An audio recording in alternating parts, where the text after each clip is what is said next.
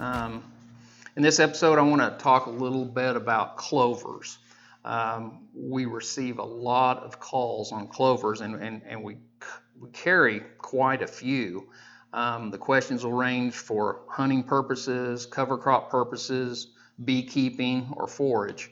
Um, the thing is, is, is not all clovers are created equal, and they perform differently.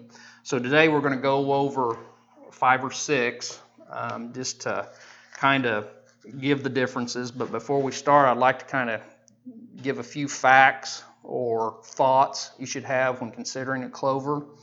Um, these are legumes. Some are perennial, some are biennial, and some are annual.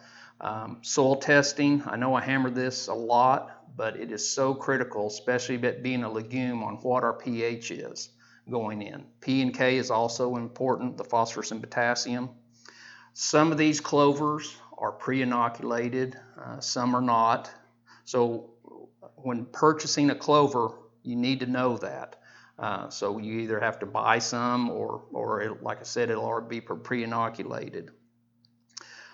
Sometimes I'll get a question. I have a producer that says, well, I want to start overseeding my pastures with clover, and, and I get that. It gives it a different mix to the uh, grazing group. Also, you know, the, the nitrogen fixation that it provides. But the one thing that I caution people on is, you know, I can plant all this clover, but if my pasture typically has a high number of perennial broadleaf weeds, and I have clover out there spraying, I'm going to do some damage to the clover. I, I should try to kill my perennial weeds first for a year or so, trying to get them under control before even considering clover. Um, seeding rates um, on these clovers are different depending on if they're perennial or annual. Um, if you're not in Oklahoma, you may want to check with your local extension office or NRCS office on their suggestions for seeding rates. I am going to give some seeding rates today based off uh, Oklahoma. Um, so you can determine that if you're not in the state. When talking about um, planting rates, drilled versus broadcast makes a huge difference. An example of that would be if I have a, uh, a certain clover, I know that if I run it through a Brillion, uh, Brillion drill or, or some sort of drill, I'm going to use 12 to 15 pounds drilled then I need to increase the amount if I broadcast to 20 to 25. And if I frost seed, meaning I'm putting down the seed in February, I'll go up to 20 to 30 pounds. So that kind of something you need to keep in mind. Planting depth on all clovers are quarter to half inch. They're small seeds, so they can't push through a lot of soil. When you look at clovers, sometimes you'll see the difference in prices more than likely that's the difference between the cost of an annual versus a perennial. The perennials are going to be cost cost more per pound. So, starting on the products that we carry, um, they're they're generic basically in what they are, but they're broken up into three different groups. So, I'm going to start off with the annuals um, that we carry here. The first one would be crimson clover. It's a deep rooted clover that grows from one to three foot tall. I can use it for hay, soil health, orchard cover, overseeding, and permanent pastures, as I was talking about earlier.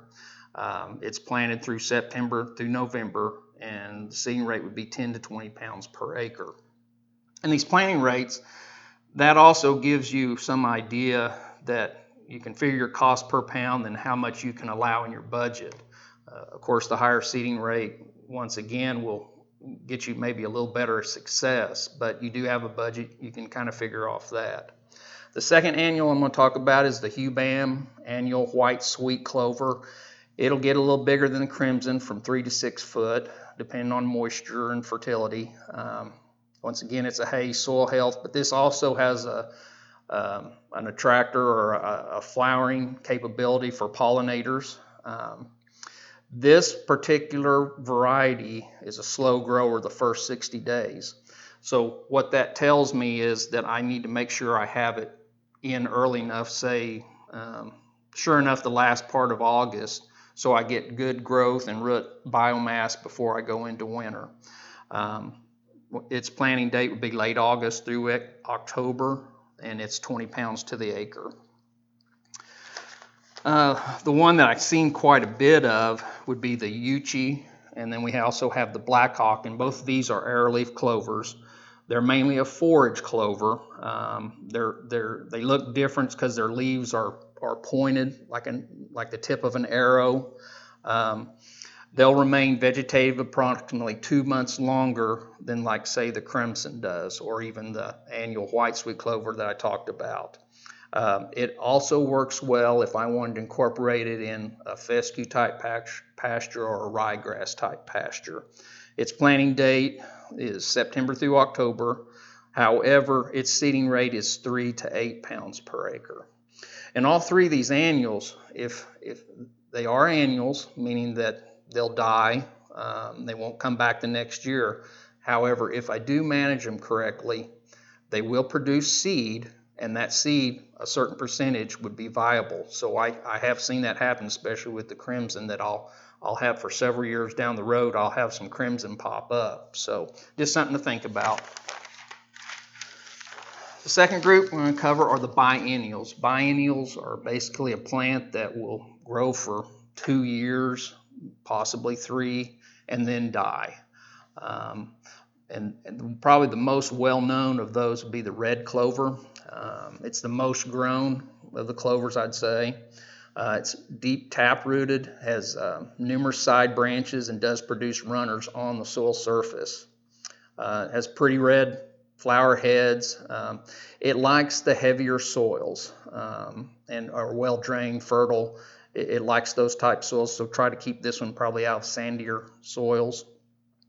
It's also a huge user of phosphorus and potassium, and we talked about that earlier.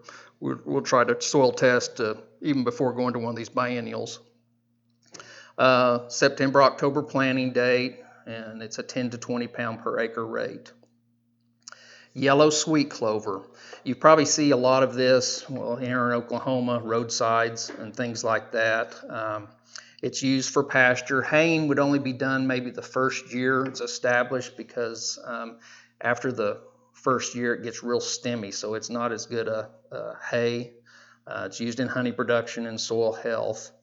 Um, it may not be as productive as, say, the red um, as far as forage. So that would be probably a little knock against it if I'm wanting to use it in that case. It's early maturing, and we see that here in Oklahoma. Uh, it'll be the first yellow flower, it seems like, in the spring that we see. It has excellent drought tolerance and winter hardiness. Once again, that's why it does so well here in Oklahoma. It does not like acid soils. So, if considering that, sure enough, need to check your pH. Uh, once again, September, October planting date. Its seeding rate is 5 to 10 pounds per acre. The last one I'm going to do today is, is a perennial. Um, it, it will come back year after year. I want to try to manage the Ladino white clover uh, much like alfalfa. Um, it, it, it, requires possibly some weed control or grass control in it because it's going to be there for a long time. Uh, it's real low rooted. It's very palatable. Um, the hunting community likes this in deer plots. Um, the clay soils work well because of the shallow roots. Um, it can it, the clay can retain a little bit moisture longer, um, and as opposed to a sand with these shallow roots, it'll run out of gas or moisture if it if it's uh, droughty. Um, like I said, forage hunting applications. September through October planting date, uh, three to four, four pounds per acre. So that kind of gives you a rundown on clovers. Please call us um, or email us if you have any questions on these um, at 1-800-375-4613 or johnseed at johnstonseed.com. Thank you. Have a good day.